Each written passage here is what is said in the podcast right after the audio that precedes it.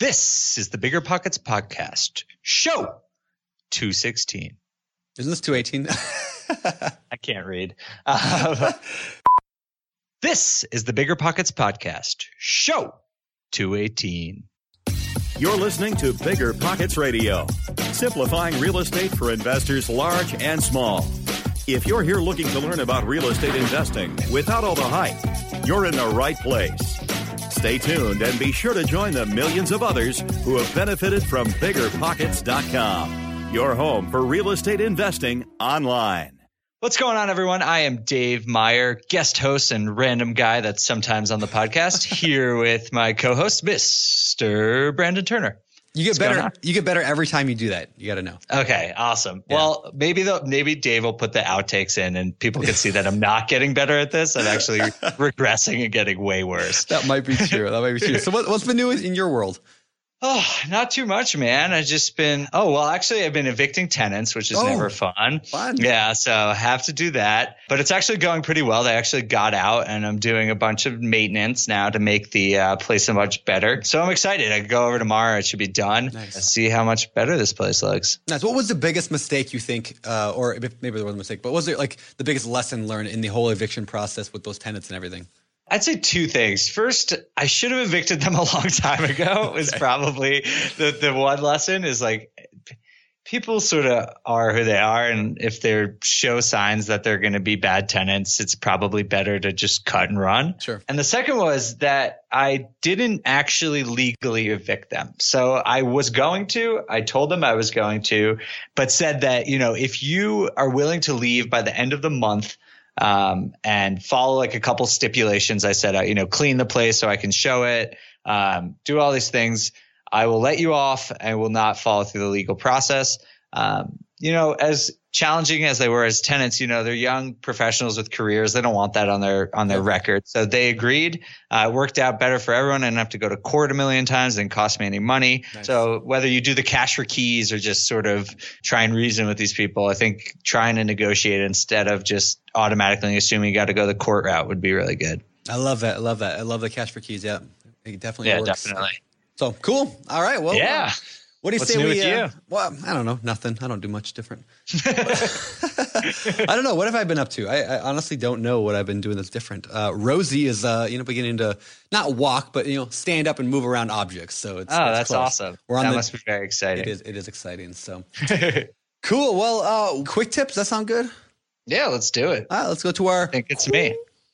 Quick, quick tip. All right. So the quick tip today, and it's very relevant for the show, is don't be afraid to look for off market deals, especially as a newbie investor. I was really nervous about this. Like I didn't, I felt like I wouldn't know what to say if I could ever actually get someone to call me back. I was a little nervous. I felt like going the MLS route was the safest way to go. Uh, but recently I bought a home and I did it off market. I wound up like seeing a house I wanted. I, you know, Google mapped the address, went into county records, got the guy's number. I called him up. I said, listen, man, I want to buy your house. It was very lucky. He was willing to sell it to me for the right price. The closing went through really easily. Not everyone's going to go that easy, but it really opened my eyes because I had been looking for houses for probably six months and couldn't get anything. And out of desperation, I just tried something and called and I got the deal and I found a great place. So I really encourage people to do that. That's awesome. That's a great quick tip. Good job. Thanks. You know, a perfect segue into our show. it is a perfect segue into our show. So uh, today's show, actually, we're, we're we're talking with Eric Stark, and Eric was actually on the show back way a long time ago, like number ninety three, like way a long time ago, like uh, what was that two and a half years ago or something like that. Anyway, and we talked a lot about marketing back then, but he's got some new cool stuff going with marketing, and today we dive both into some really advanced strategies and we also talk about some really just basic stuff. So if you're brand new and you're like, how do I get my first deal? Listen close to this. And if you've been doing 100 deals a month, he's got some cool things to talk to you guys about too. So yeah, definitely yeah. stay tuned for that. It's awesome. I mean, it's really just like an in-depth look yeah. at how to market your business. Yep. And I think it's something people who are new, at least for me, I never thought about it. It's just like, oh, you just buy houses that are on the yeah. market. Yeah. But once you start getting into this business a little bit, you see that the real money and the real opportunity is off market. Yep. So this is an awesome, awesome thing to listen to. It is.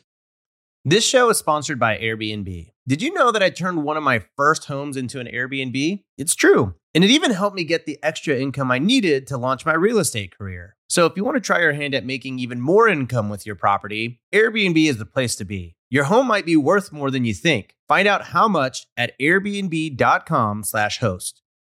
You're ready to open a business bank account for your new property. You know what that means? Coordinating a time between you, your co founders, and your bank consultant, waiting at the branch, or waiting for hours on the support line. Who has time for that? With Relay, you can open a business bank account for your property 100% online from anywhere. Create up to 20 accounts to organize money by property or by categories like expenses, taxes, or investments. Effortlessly collaborate with role specific access. That means giving your cleaner a debit card for cleaning supplies or your accountant read only access to your transactions. Own multiple businesses? Relay lets you open unlimited accounts and access them all from one centralized login. Okay, I'm just, I'm going off script here. That is cool. It's annoying that I have to log into 10 business accounts with my current bank. So go sign up for RelayFi because that's a, that's a feature that I like. No monthly fees or minimums, and it takes just 10 minutes to sign up. Head on over to relayfi.com slash biggerpockets for stress-free banking. You can join me because I'm heading on over there right now. I'm heading on over to R-E-L-A-Y-F-I dot com slash biggerpockets. Relay is a financial technology company, not a bank. Banking services provided by Thread Bank, member FDIC. The Relay Visa debit card is issued by Thread Bank pursuant to a license from Visa USA Inc. and may be used everywhere Visa debit cards are accepted.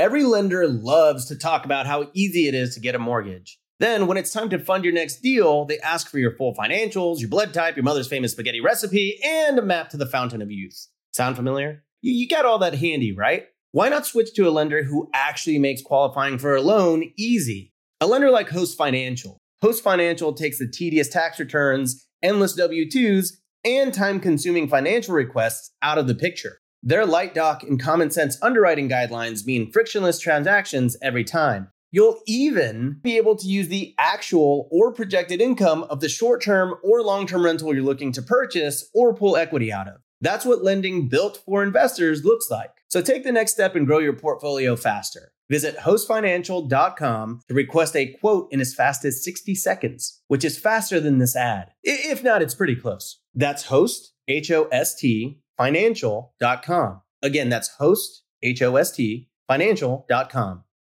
I don't know. I guess that's pretty much about it. Should we uh, bring in our guest? Let's do it. All right, Mr. Eric Stark, welcome back to the Bigger Pockets podcast. How you doing? I'm doing good, man. How are you guys? I'm doing well. Good. Yeah. How's, how you doing, Dave? Oh, pretty good, man. It's a beautiful day here in Denver. It's like 60 degrees outside, as you can see. Well, if you're watching, it's really nice out here. No complaints. Nice. And and uh, you're in Denver. Eric, where are you at? Uh, Boca Raton, Florida. Boca Raton, Florida. What's it like there? Is hot and miserable? Uh, it's very hot and sticky out. I mean, looking outside right now, it's pretty gloomy, but probably probably 84 and miserable. nice, nice. Well, anyway, well, we're glad to have you on the show again. You've been on the show in the past, if people you know probably remember back in show number 93, I think it was. So people can listen to your story. Biggerpockets.com slash show nine three and learn a little bit about you. But uh, maybe before we kind of jump into what you've been up to since then, because it's been a few years, why don't you give us a uh, recap who you are, how'd you get into real estate investing, and uh, kind of just go from there. Oh man, just try to get my story straight. Um, first, again, thanks for having me, man. You guys have an awesome community, and I'm, I'm honored to be here to give back to the people that are part of the bigger pockets. And I, I just thank you guys for doing an awesome job. But my name is Eric Stark. I've been a full time real estate investor since 2000. Well, I started in 2006, didn't do my first deal until late 2007. But I own and operate a company based in Michigan with my business partner, Steve Mills. And we started off kind of wholesaling properties, got into renovations. Now we buy multifamily, commercial, and do development deals. And I do a lot of that from my home here in Florida since I handle a lot of the marketing acquisition, deal structuring, and raising some of the private money, where my business partner handles a lot of the management, development, city planning, building zoning, things like that. So we have a beautiful partnership going on. That's awesome. That's awesome. And so you're awesome. finding like what what is your part of the deal? You find deals correctly. That's your part of the partnership. Correct. Yeah, we I handle all the prospecting and marketing, so I'm the one in charge of getting the marketing campaigns going out, making sure you know the, the calls are coming in, the leads are converting over, and making sure Steve's got something to work on next month. That's a good thing. So for people who are new, can you just explain like what that even means? Like what what what what do you mean like you're doing deal flow? Like what is your objective and how are you going about doing that? You know, that's a, that's a really good question. You know, the, the word deal flow means a lot to me because the way that I look at real estate is real estate to me is not much more than like a lead generation system. So one thing that we figured out early on when we started getting into direct mail is how can we find a couple of ponds that we can fish in and work them very very strategically instead of this week going after you know this week you're going on short sales next week it's reos then it's probates then it's absentee owners like we picked a couple of very specific niches and kind of created like a, a relatively masterful system around those and those would include things like our top 100 properties. I know I talked about that on episode 93. We're very successful with doing probate marketing. And then we do a lot of very specific mailing for properties that are not at their highest and best use as far as zoning's concerned. So a lot of our deal flow right now is very strategic. We're not just saying, hey, here's 10,000 absentee owners, mail them and see what happens. We are going after, you know, four, five, six hundred properties that are located in a specific zoning area. And then when that deal comes to us, we know that we can take a duplex, slip a third unit into the basement, do an accessory dwelling unit on the garage and back, and I'll have four units from what used to be a duplex property. That we're paying a lot of money to get these things, so we got to kind of use some strategic ideas to get these things to their their highest and best use. So deal flow to me is a little bit different than most people. Most people are just like, just mail all you can and wait for the deals to come in. We're a little bit more strategic. That's cool. You know what I like about the, the word deal flow or the concept maybe more of deal flow is that, and, and this is something that I've struggled with my entire life is I, when I buy, when I think of real estate, I think in terms of I'm going to go and buy a deal. So I get into like, okay, now I'm going to go buy a deal mode. And then I go out and I find a deal and I'm like, yeah, I got it. And then I switch modes and I go over to now I'm in rehab mode or now I'm in selling mode. And then it's like, okay, I'm done take a breather. Now let me get back into buying mode. And the problem is you can only do a few deals like that per year. I mean, at most, maybe like three or four, right? If you're really, really quick about them. Yeah. Deal flow is like, how do you get that coming in continually? And I think, yeah, consistently the leads that just come in. And so, and, and that involves a lot of just marketing, whatever. And that's, that's what your job is, is deal flow. And uh, so, can you talk about that real quick? About let's say you don't have a partner and you're just trying to get started with real estate. How do you consistently get deal flow if you're trying to do this all by yourself, or do you just have to? Do you need a partner? No, you definitely don't need a partner. I think exactly what you described is a lot of. I think everybody goes through that. I think we even go through that at times where you're constantly jumping from this side of the pendulum to the other side of the pendulum, and you're limited in your own capacity. So, you know, we have a lot of people that come to us and they want to know how can they you know either get involved or you know business has really changed. We're not getting the amount of deals that we used to we used to do. And i would say well walk me through how you're getting leads right now. And they're like well my realtor calls me from time to time with a deal. And i'm like that's not lead flow. That's like that's like hoping on a on a good opportunity comes your way. And then even when it does come your way you're hoping you don't get beat out at a highest and best situation. So when to, to summarize that very simply, I tell a lot of people that you need to stop chasing opportunity and start working a strategy. And what I mean by that is even if you're going to go out and do a driving for dollars campaign, pick one area that's relatively close preferably one that's in demand versus more like a war zone. Because if you're driving for dollars looking for distressed properties in a war zone, you're just going to write down every address. You might as well mail everybody. but, if, but if you go to the beautiful parts of town and say there's 2,500 properties in this subdivision, go drive those streets and create a campaign based on either highly distressed or highly desirable properties that you would like to mail over and over and over. To me, that's what we call working a strategy. Now, I know a lot of people are like, how many houses do you expect to buy when you're only mailing 100 or 200 or 300 mailers? Well, our letters are very personable, they're highly valuable. There's a lot more education that goes into it, like our Smart Sell book here. But to, to summarize that relatively quickly without going too much of an, of an off ramp, I would always advise people to work a strategy and stop chasing an opportunity. Do you think that's a Love good it. strategy for people who are new to real estate investing? Like, how long did it take you to develop that and really hone in on your personal strategy? I think that's actually the best strategy for people in real that are just starting in real estate for the simple fact that most people don't have money to put into a marketing campaign and anything you don't have the money to put into, you're going to make it up for with it in time. Mm-hmm. And to be honest, I still spend a lot of time in the streets looking at, not looking, but building my list. When I moved to Florida several years back, the first thing that I did is hopped in my car, drove all these neighborhoods close to the beach, and went after every distressed, highly desirable looking property in the area, got them on an Excel spreadsheet, and started mailing them. I think that's a great strategy for even a seasoned investor to do. So mm-hmm. let let's dive into that a little deeper and maybe just go step by step on how a new investor can do that. Because I, I, I love driving for dollars. I think it's a great way when you don't have a lot of income uh, or I mean sure. a lot of extra capital to you know go mail twenty thousand people a month. So like, what is the first step for driving for dollars? How do you pick that neighborhood and then what? You know, for me, it's it's all about going after properties that are in demand. I do not want to deal in war zone areas. I don't. I think that's the most competitive place for people to start. Is the highly competitive where landlords are buying and you know slumlording it, and there may be a couple of rehabs. It's a high wholesale concentration.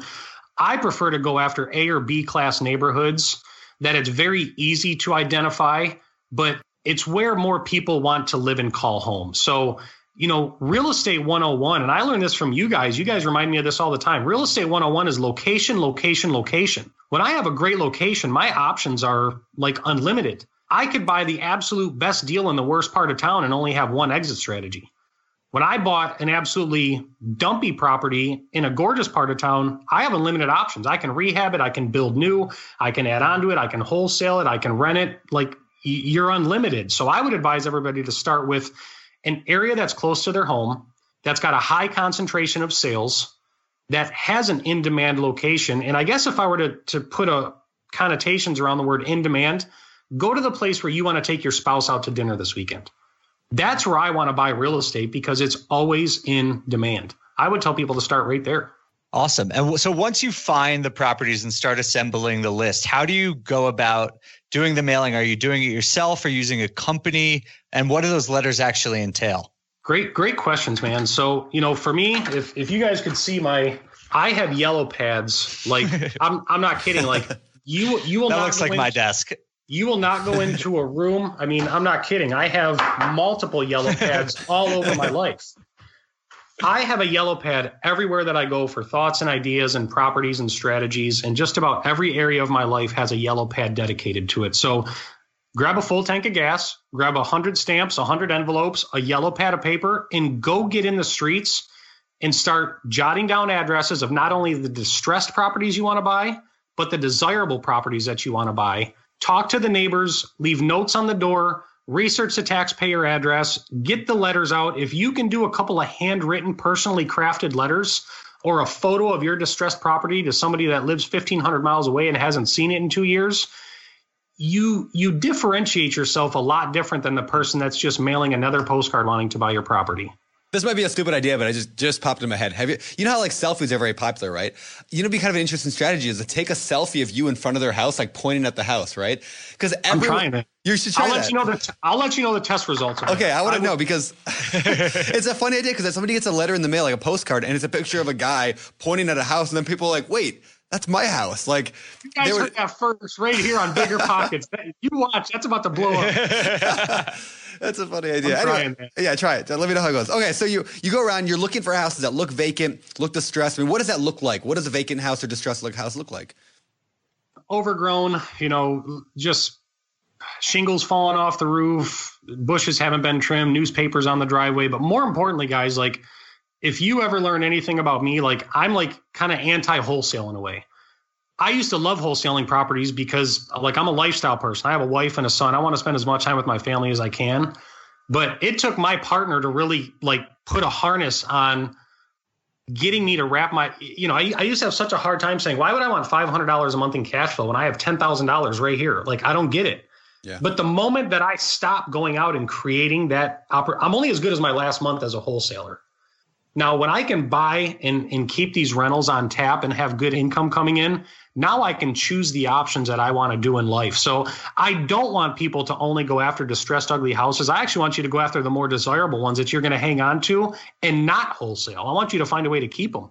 That's cool. That's cool. I like that. You know, when I when I drive for dollars, I always go around. and I look for houses that look nasty, and obviously those. But I also I write down every multifamily property I can find because, in my opinion, at any given point, I would say half of the landlords out there hate being a landlord. Like, like people just don't like it. They're not good at it. And so I'm, I'm assuming every multifamily I see, there's a fairly good chance that person hates owning that property and is right. probably more motivated than the guy who has a nasty, you know, vacant house. Like, right. yeah. So like, again, that's just how, cause I like multifamily. So I write down every multifamily that I see.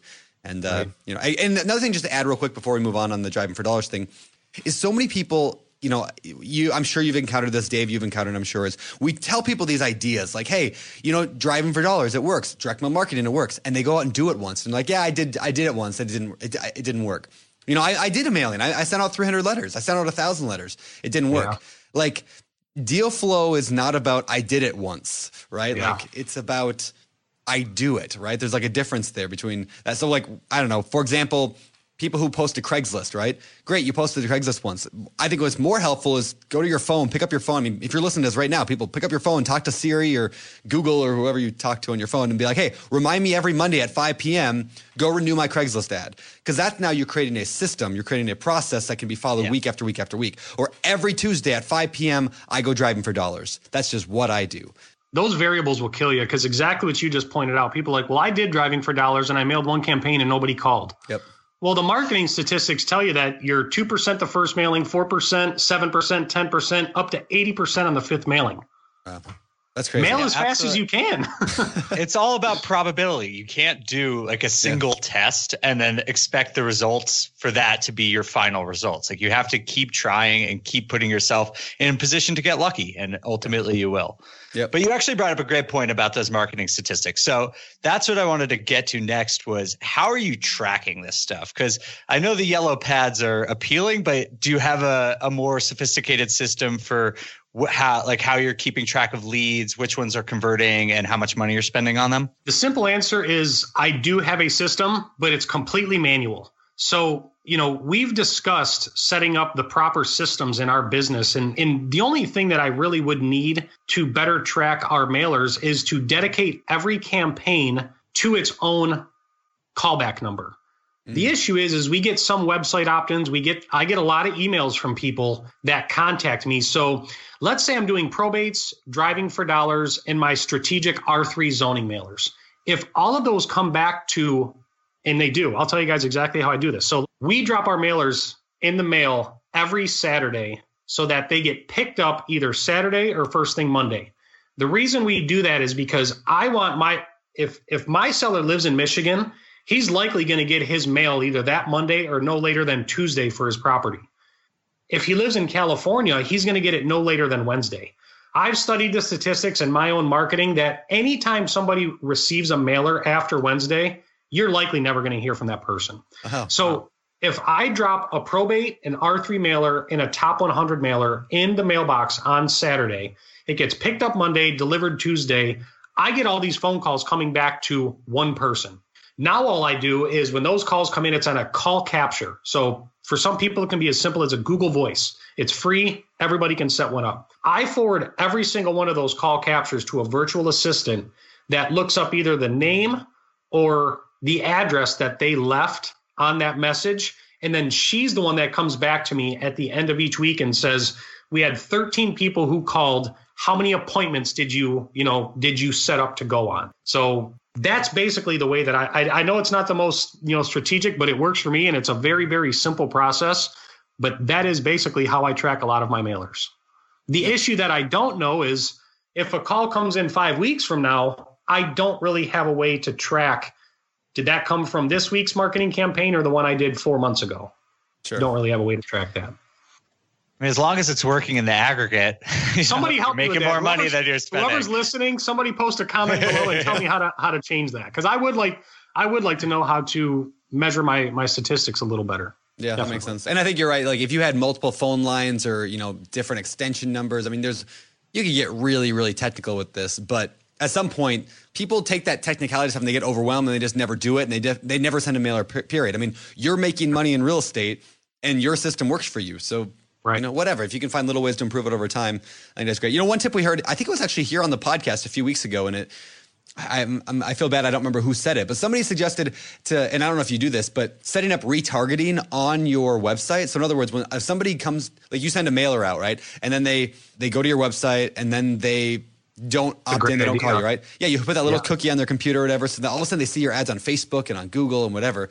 Uh, anyway, no, they're just little Again, somebody Stalkers, said that. man. Yeah, somebody. Yeah. yeah. exactly. Turn yourself into a little bit of a stalker. So, all right, so cool. So you go out and do the drive. Go back to driver for dollars. We'll sum this up here. You go out, drive for dollars, get lists of, of people's names, and then I'm assuming you look them up on the county records. Do you have a virtual assistant do that, or how do you get their address? Yeah, so at the end of my day, I come back and I got like 15 yellow pages, like with chicken scratch and addresses. And one way that I try to organize it is I have one pad for multis, just like you said, and one pad for single family. So when I turn down a street, what I'll do is I'll put the name of that street in the far left margin. And now all I'm doing is just going down the right side of that that red line. I know you guys can barely see it if you're but I want to put the street on this side and then all my addresses on this side. So all I do is tear this sheet of paper out forward it to my virtual assistant over in Africa. And now she does the majority of the research. Now, if I got, you know, 300 properties in a day, she may go through and be able to do 250 of them, but she'll come back and say, hey, these ones I'm a little like, I don't know if the mortgage recording date means that it's over financed. You know, she's in Africa. She doesn't know these streets like I do. So she's still dependent on my knowledge to, you know, help her organize and categorize this properly. But she generally will go through do the, the reverse search homework, find out if there's an outstanding balance on it, get the taxpayer's information, load up my Excel spreadsheet with notes, send it back to me for my final okay. Then we upload it to a Google Drive. It goes over to my assistant. She gets a three step letter campaign, and we start mailing. That's awesome. That's awesome. So, uh, real quick, one thing that I, I, I and this is going to be very, I'm sure, county specific, but how are you finding out what they owe on a mortgage? Uh, you know, or, or, what that balance is? There, we don't have the system in place to find out if people did any kind of refinance. So, I mean, generally, if somebody bought between like 2004 and 2008, we usually just exclude them. Okay. However, if you're after 2008, we'll still mail you because you usually bought at a pretty reasonable number. You have some equity there, but there's there's no real. And our our Michigan public records are the worst throughout the United States. I mean, we're working with our realtor board, we're working with RealComp, with Realist, with First American. We're working with our GIS department to try to find better information, and it's just not there. Okay. We, we don't have it. All right. Well, that's cool. So then uh, a couple quick things, and then I'll let I know Dave. You probably have some stuff to jump in, but uh, you mentioned R three zoning mailers and then top 100 mailers. Can you touch on each of those real quick? I know you talked about the zoning earlier, but maybe just touch on each of those things. Yeah, so our top 100 actually stemmed out of when we first got into driving for dollars, we were only going after distressed properties. And before long, you know, that realization came that, you know, eventually we would like to stop flipping houses and just become buyers and keep some of these things. We have the same kind of thought process you do that says most landlords hate being a landlord. yep. So there's got to be some kind of opportunity to start the relationship, have the discussion, and we call it taking people off the market. You may not want to sell now, but I can't tell you guys, like, I really can't count how many deals that come to us four years later where you know people like we received your mailer. You know we verified that you are who you say you are. You know we've seen your project over here. We know you're part of the chamber. And years later I, I really cannot emphasize how powerful it's been in our business for to take people off the market just by mailing consistently over and over and over the in demand properties that we want because they're usually not getting mailed. And if they are people don't really know what it is that they're mailing. It's just a blind mailer. So yeah. we set out to create our top 100 properties, which are the most in demand, highly desirable properties that would truly set us financially independent. And we want to start creating a campaign just after going around those people. That's why we put together our, our smart sell book. And then our R3 zoning, we do a lot based on zoning. R3 is just one of them that we're doing right now that uh, I forget what the actual technical term is, but it basically allows us to take a duplex and put another basement unit in there as well as an accessory dwelling unit. Oh yeah. Yep. And to your average investor, they just like they don't even know that's possible. So they just get a lead and like, oh, here's another lead that I can't pay as much as the seller wants because the guy's just in la la land. Well, we can pay for it because I know that we can buy it, add value to it, get the rents up to this, and now it makes financial sense. Yeah. So not a, a lot of people just don't have they're they're not educated when it comes to understanding the city zoning. Yeah, it's definitely something I lack in. I don't understand a lot of zoning because I live kind of in the wild west, like where it's like ah zoning, whatever, just put it up. Like that's why it's beneficial to have a partner like I have, guys. Like again, I'm the same type of person you are. I don't want to deal with contractors. I don't want to deal with city yep. officials. I don't want to deal with zoning boards. Steve loves it. He doesn't want to deal with leads. He doesn't want to deal with lead calls. Perfect marriage. That's awesome. I love that stuff. So can you tell us a little bit about that book? You keep flashing. What where did that come from and what do you use it for? Yeah, so the Smart Sell book was was a, a book that Steve and I created that started from a little report that we began mailing out to people. And, you know, we started having conversations with a lot of these landlords. And what we were finding is a lot of them wanted to capture the equity that they had in their property, but they didn't want cash. They don't want to lose the income. They don't want to take the tax hit and they want some form of security in their life where they don't really want to sell. So we tried to figure out how can we meet these objections but still get control or buy this property or give them what they want in exchange for us getting what we want. So we created the Smart Sell book which educates them on how you can capture the equity in your property today and then bleed it out over time either as an interest income or a principal and interest income and you're building your own burger. You know, there's when we're not subject to a bank financing approval, we can sit with the seller and literally create any kind of any kind of options that they want. If they're like, listen, I want twenty thousand dollars right now as a down payment, and then we start out at four percent, and then once you guys increase the rent, we'll go up to you know six percent after the year one. We have that potential, but you can't do that when you have bank financing. So that's just that's kind of how it started off. Can you give me an example of what's in that? What's in the book? Like, what do you tell people? I mean, yeah. So the chapters are the chapters that we have in there are determining and understanding the real value of your property in today's economy. Chapter two is how to get more than top dollar for your property, and that's nothing more than you want X amount of dollars. Well, let us show you how to get even more because in 10 years, if we're paying you 5% interest, your 150 principal is locked. You're going to make an additional $46,000 at 5% interest over 10 years. So you're getting more than top dollar for your property.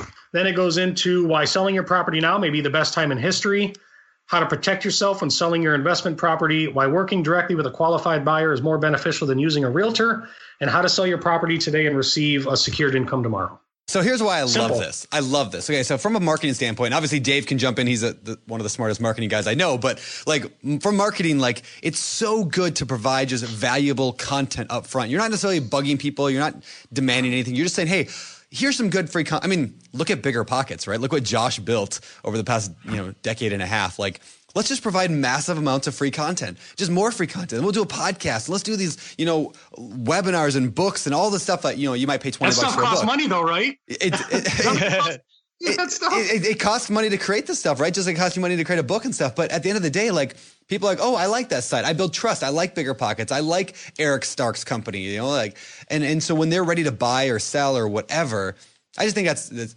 it's genius. Totally. I, I love this.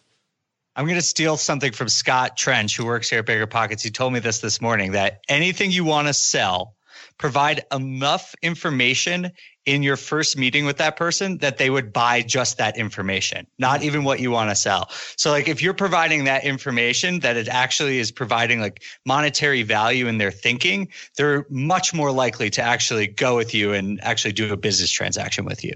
That's been the very painful side of creating this is there's been a handful of times when they now have our book and can basically go to their realtor and say, "This is what I want to do," just with a different. It's, it really is. Sure. It it really is painful. You know, there's probably going to be a lot of people that contact me off this podcast that opt into the website and want to, you know, that that's a way of.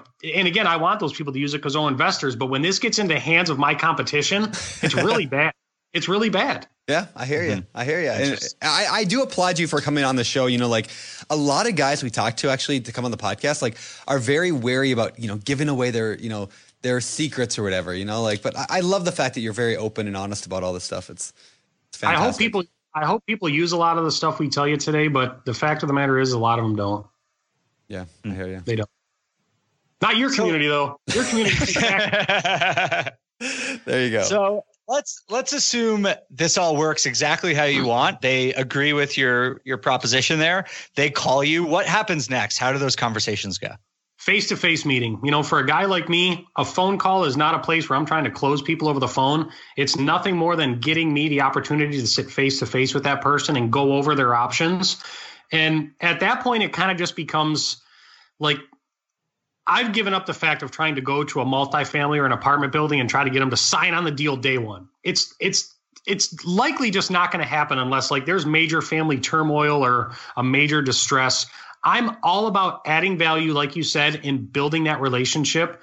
So when I go sit with that person, I'm trying to ask them a series of questions to kind of see the unseen and hear the unheard. You know, what's going on with this property? What's going on in your life?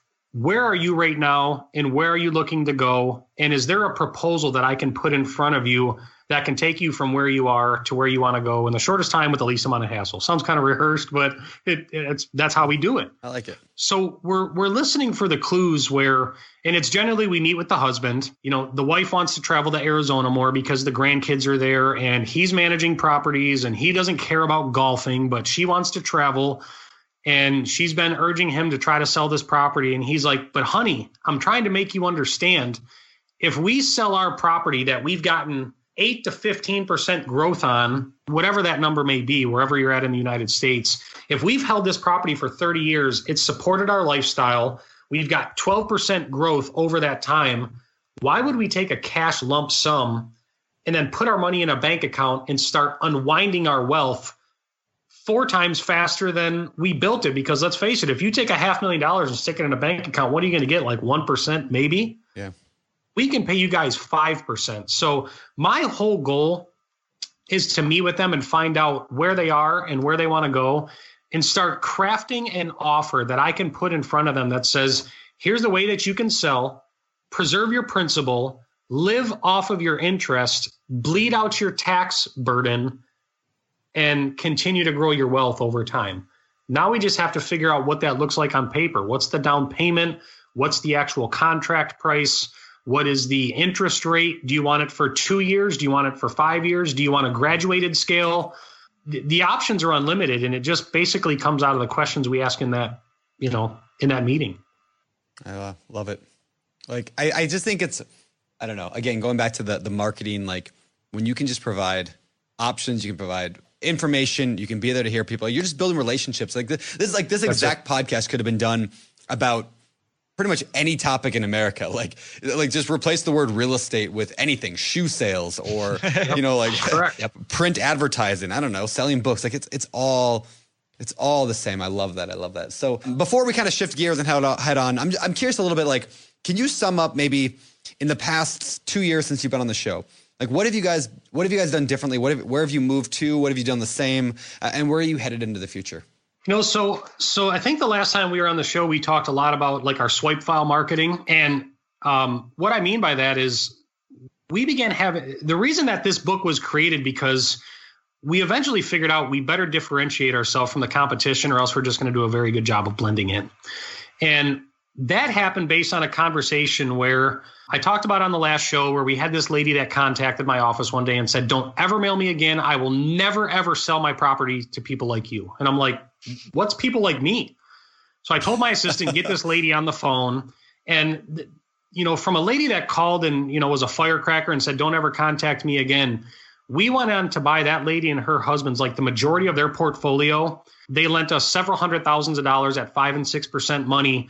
But one of the things that we did throughout that process is I was taking Pete out to lunch one day, and when he showed up to lunch, he pulled out this folder and he said, Hey, I thought you might like to see these. These are all the other mailers that I've been getting from like investors and realtors wanting to buy my properties. I don't even know, like, here, whatever you want to do with them. And like a light bulb just went over in my head. And I'm looking through these and I says, Well, you know, our letter is a lot different. Our language is a lot different. Our presentation is a lot different. But at the end of the day, we're all badgering these people to try to buy what they have.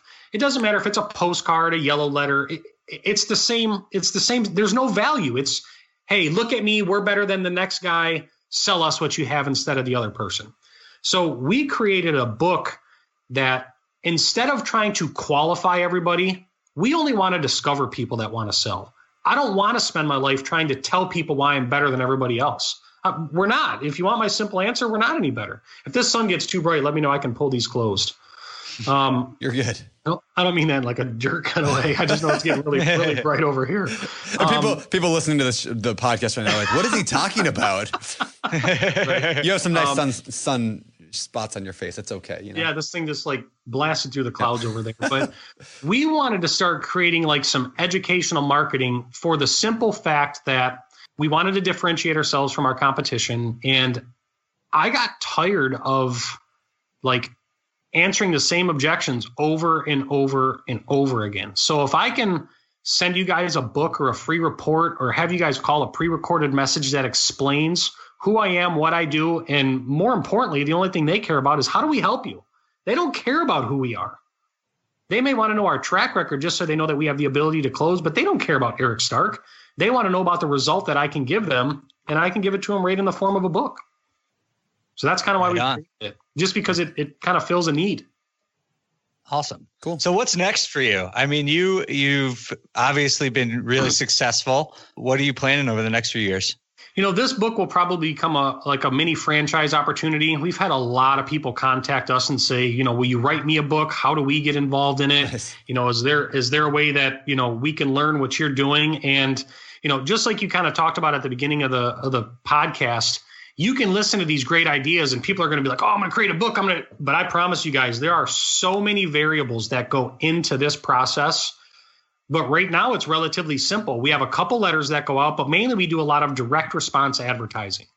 So when it comes to, we still mail our top 100, which is a very, very focused list of in demand properties, but that's only 100 properties. How many do you really think you're going to buy in a year when you're only mailing 100 of them? So now what we started doing is just doing direct response advertising in our smaller newspapers, the placemat marketing, because the majority of the people that own the properties we want to own are 50, 60, 70, 80 years old. They're not hanging out online. They're not looking for a website. They're looking for, they're looking at their placemat at the local diner that says, Hey, honey, this guy wants to tell you how you can sell the property for top dollar and collect a secured income for life. Call this pre recorded message. They leave a number, uh, their information at the pre-recorded message. We mail a book out to them, and then we follow up from there, saying, "When would you like to to meet, discuss the situation?" So this probably will become a franchise opportunity soon, but we're just going to buy more real estate in our local market. Sweet, cool. awesome. So I think one of the this has been awesome. I mean, I think marketing and getting off market deals is an incredibly important part of becoming a real estate investor. But it kind of requires a bit of confidence. I know for myself, I, I just did my first off market deal. I, I don't know why. I just, I just, I don't know. I felt weird about it. So what would you suggest to people like to get the confidence and start doing it? Like, is there any tricks you picked up along the way or uh, any, any last things on the marketing piece that you would suggest to new investors? Definitely, I would I would tell you to work a strategy and stop chasing opportunity. And the reason I always jump back to that is because if you're going to master probates, you're going to speak the probate language like somebody who's got 10,000 hours in the what, game. Will you explain what probate is? Uh, probate is when somebody has passed away and there are assets or real estate that's involved in the family trust or estate that may be going up for sale. And it's usually a general indication that it's a relatively low hanging fruit opportunity that you can educate your prospects on and try to buy their real estate. Huh. I don't I don't know if that if that summarized it, but that's what no, that's probates, great. yeah that's what that's what probates are to me. But I always tell people to to work a strategy instead of focusing on opportunity because if it's REOs today and it's short sales tomorrow and top 100, like you don't really specialize in anything. And every face to face meeting that we have is all about that person. If they don't want to know about short sales, if they're going through, like when you're dealing with probate, you're dealing with a very sensitive situation. When you're dealing with an REO, it's a very insensitive situation. Nobody cares. You're just Xing numbers off of an Excel spreadsheet. You know, 60% of after repaired value minus repairs. Here's your offer. It takes a little bit more craftsmanship to take a probate uh, style deal down. So, I guess to answer that simply, I would tell people to really master one technique before you move on to something else. I, I guess if that makes sense to you. Right on. yeah, absolutely. Did I answer your question? yeah, definitely. Bounced around for a minute. That's good. That's good. All right. So before we get out of here, we got a couple more sections of the show we want to get to. Let's begin by heading over to our world famous fire. Round. It's time for the fire round.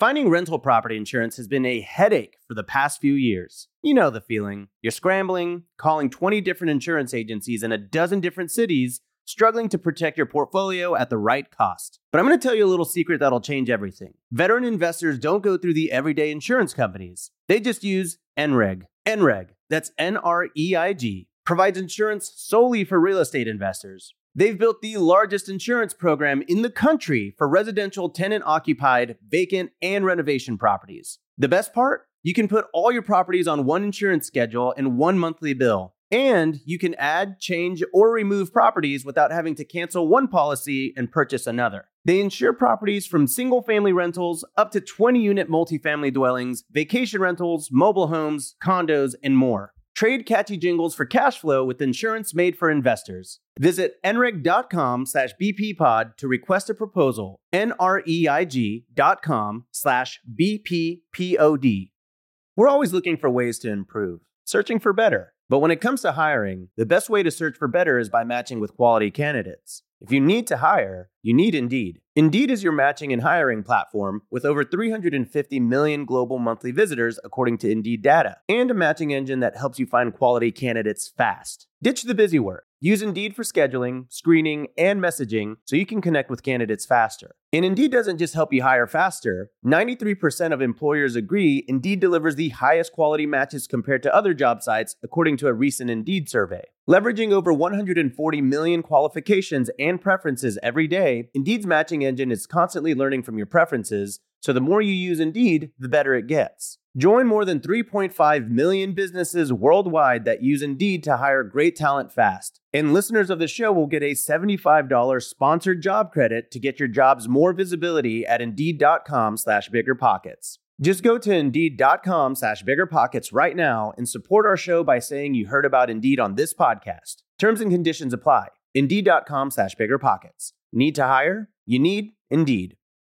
Listen up, business owners, because I've got some quick little math for you. Fewer costs equal more profit. The problem? You're spending more than ever on operations, materials, deliveries, software, and more. So why not reduce your costs and headaches with NetSuite by Oracle? NetSuite is the number one cloud financial system, bringing accounting, financial management, inventory, and HR into one platform and one source of truth. Oh, also, NetSuite lives in the cloud, which means you can reduce IT costs with no hardware required. Cut the cost of maintaining multiple systems because now you've got one unified business management suite. You can improve efficiency by bringing all your major business processes into one platform, slashing manual tasks and errors. It makes sense that over 37,000 companies have already made the move to NetSuite. So don't let rising costs sink your business growth. And by popular demand, NetSuite has extended its one of a kind, flexible financing program for a few more weeks. Head to netsuite.com slash biggerpockets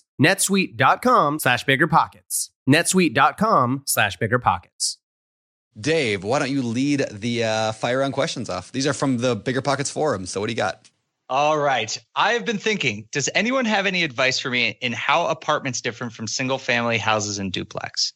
Yeah, the one major difference is if your tenant moves out, you either have another unit generating income or multiple units generating income for you.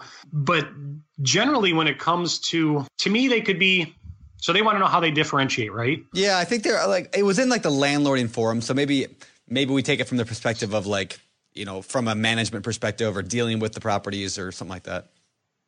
Yeah, so we generally try to look for properties that have like more than five units, just because even like a duplex or a four unit can. Anytime you have anything that's relatively under 25 units, you have like it's such a small community and one person with a dog can like ruin it for the rest of the people in the other three units. So we generally try to focus on ones that are a little bit higher in a unit mix. I think right now there's a huge opportunity with the with the studio or the like for years I was against buying one bedroom apartments. I'm like I just I don't want them. I want two or you know two bedrooms and up. But now there's such a huge opportunity to cram you know living space into such small quarters. I think there's a, a gigantic opportunity to you know, take a five unit, cut it down and make it an efficiency in some way or sacrifice a unit here and you know add a little bit more living space here. So aside from the general fact that single family and multifamily differ because if your tenant moves out you still got more income coming in there's big zoning potential behind that too if you want to learn the code for your city. Big potential big potential. Cool. Right on. All I uh, really next- like that. I'm doing that right now. I mean, I, I have a planned vacancy in one of my units, and the other ones are able to cover it. So I'm not making a lot of money this month, but able to cover it, and that's a huge difference you wouldn't have with single family. Yeah, true. All right, number two. I got a small 644 square foot condo that has always rented been been rented to one person. Now that tenant emails me and they said their fi- fiance is moving in with her. She's been a good tenant, one year, no problem, pays rent on time. What do I do? Let her move in, put them on the lease. What? increase the rent yeah definitely put that person on on the lease and you know meet with them in person and say i generally don't allow this because it is such small spaces if we're going to do a modification we only require that they pay you know $100 more a month or 150 more a month whatever it is and add their name to the lease just so they don't come in and damage my unit and i can't do anything about it All right. Number three. that's fair right i mean if you're moving somebody in he's obviously getting ready to to cut some expenses in his lo- i mean who wouldn't want to Yeah, you know share space with the spouse for 150 bucks more Yes, there you go. The only question I have on that, and I don't know the law on this, but I wonder because you know how like familial status is a protected class. So, like for example, they said, "Hey, I'm moving my kids in. You can't Yeah. just charge more for that." I don't know what it would be for fiance. Actually, that's an interesting question. Like, you're moving in a boyfriend. I mean, there's obviously twice as many people. You're using twice as many utilities. Uh, I would imagine that you could charge more, but I actually don't know. So, mm, interesting question. If, any, if anybody knows the answer to that question, if there's an attorney listening, uh, jump in the comments at uh, biggerpockets.com slash show 218. I'd love to know more on that. All right. Number three, Dave. All right. I am in college. Good What job. is the best way to get started? Thanks, man. I'm working on it. It's been like 12 years. Um, I'm in college. What's the best way to get started with real estate? Have as many face-to-face meetings with buyers, sellers, and lenders of real estate on a daily basis as you can. That's the fastest way. Like the websites, the marketing, everything else just creates a barrier. Have as many face-to-face daily conversations with buyers, sellers, and lenders of real estate and write offers. If you are looking at properties and not writing offers, it's like going to the gym and not working out. I love It it. is. Yeah, I love it. I love it. All right, last question. This is a little bit of a base hit I'll give you here, but I like this. Everyone in my market is sending direct mail. So my response rate is just dropping. How do I stand out? add value change your mindset from again i call it badgering marketing because everybody's sending the same thing saying look at me open me like if your unique selling proposition is i can give you cash in three days you're you're missing the mark like we're over it Yeah. cash is everywhere now there's there's no shortage of cash there is a shortage of of real opportunity so you know i would tell you to differentiate yourself and learn how to educate the specific target markets you want. You're not going to write a book that appeals to landlords, absentees, probates, REOs, foreclosures, and short sales all in one. One market, one piece of educational material, one completed system, and move on to the next. There you go. I like it. All Sounds right. easy. Yeah, it does. All right. Let's head up, head over to the world famous. Famous for. Famous for. Famous for. That was, was that an accent? I love you Uh, guys. yeah, I always do that. I told you, I, I, I like go into a British like nanny voice every time we do this. Famous. Um, All right. Today on the famous four, we're going to be talking Yeah, about ex- number one. What is your favorite? What's your favorite real estate related book? I don't. uh I'm probably the only person that's ever been on this podcast that's never once read a Rich Dad book. Oh wow, I don't know if that's crazy, but I've never ever never read one of his books ever. Me Um, neither. really? Really? Nope. You guys got to read Rich Dad Poor Dad. It's a great book. Virtual high five. That's a good question. I would probably say it's called Keeble's Way to Real Estate Wealth. Um, I got to be honest, I haven't really read a lot of marketing books. I've probably or, or real estate books. I've read everything but Sure. probably Peebles' Way to Real Estate Wealth was probably the one that come. You know what? Mike Cantu. Mike Cantu is one of my favorite educators. He had a really small little publication book that I think somebody else assembled for him based on the CDs he created. It's one of the most powerful books I've ever read. Okay. Nice. Very simple to implement. All right. Great. Well, that's actually the next question is what's your favorite business book in general? Favorite business book in general? Gosh, man, these are tough questions. I'm a big fan of anything that's old school. So, like the Success System That Never Fails by W. Clement Stone. That's probably one of my all-time favorites. I'm I'm not a big I'm not a big reader of stuff that's new. I like the you know the 20s, 30s, and 40s because like they've removed the shiny object that seems to be everywhere in today's publication. So I'm a very big fan of you know, the Henry Fords, the W. Clements, the the Rockefellers, the people that just had like real tried and true principles. Perfect. Perfect. All right. Next question, number three, Dave. What are your hobbies? What do you do for fun outside of real estate? You know, I'm a family guy, man. I'm lifestyle driven. Um, I spend a lot of time at the beach. I spend a lot of time with my son, who runs an exotic car website. He travels all around South Florida and gets to sit in, like, the other day, sat in a $5.3 million Pagani Huayra at Prestige Imports. Um, so I spend a lot of time with my family.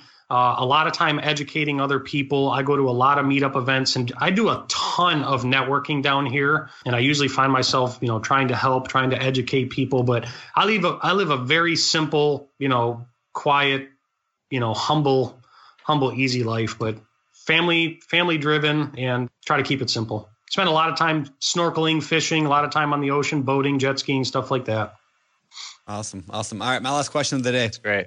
Eric, what do you think separates successful real estate investors from all those who give up or they fail or they just never get started? It's taking action. And I know that sounds so easy, but I think even before you start to take action, the prerequisite that comes before that is you have to know what you're taking action on.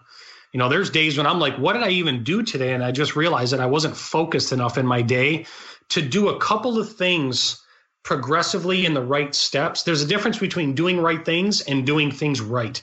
And I think if you mix those up, that is the difference between success and failure. You can look at properties all day long and calculate spreadsheets and do all this, but if you didn't write the offer, it's not going to come. I think that's perfect. I think it's perfect. All right. Last question of the day.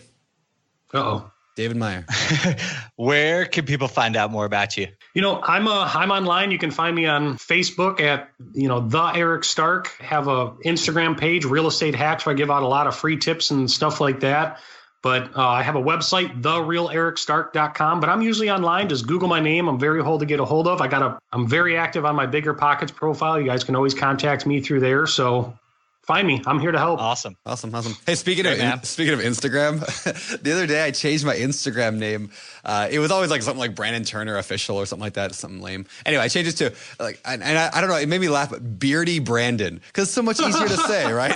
And nobody, I don't even know what the word beardy means, but Beardy Brandon just sounds right. So I like it. Now you can never shave. I know It I, you. I can never say. So then I went and bought the domain name beardybrandon.com. I'm like, Oh man. maybe I'll use that someday. I don't know. It made me laugh. But anyway, awesome. all right.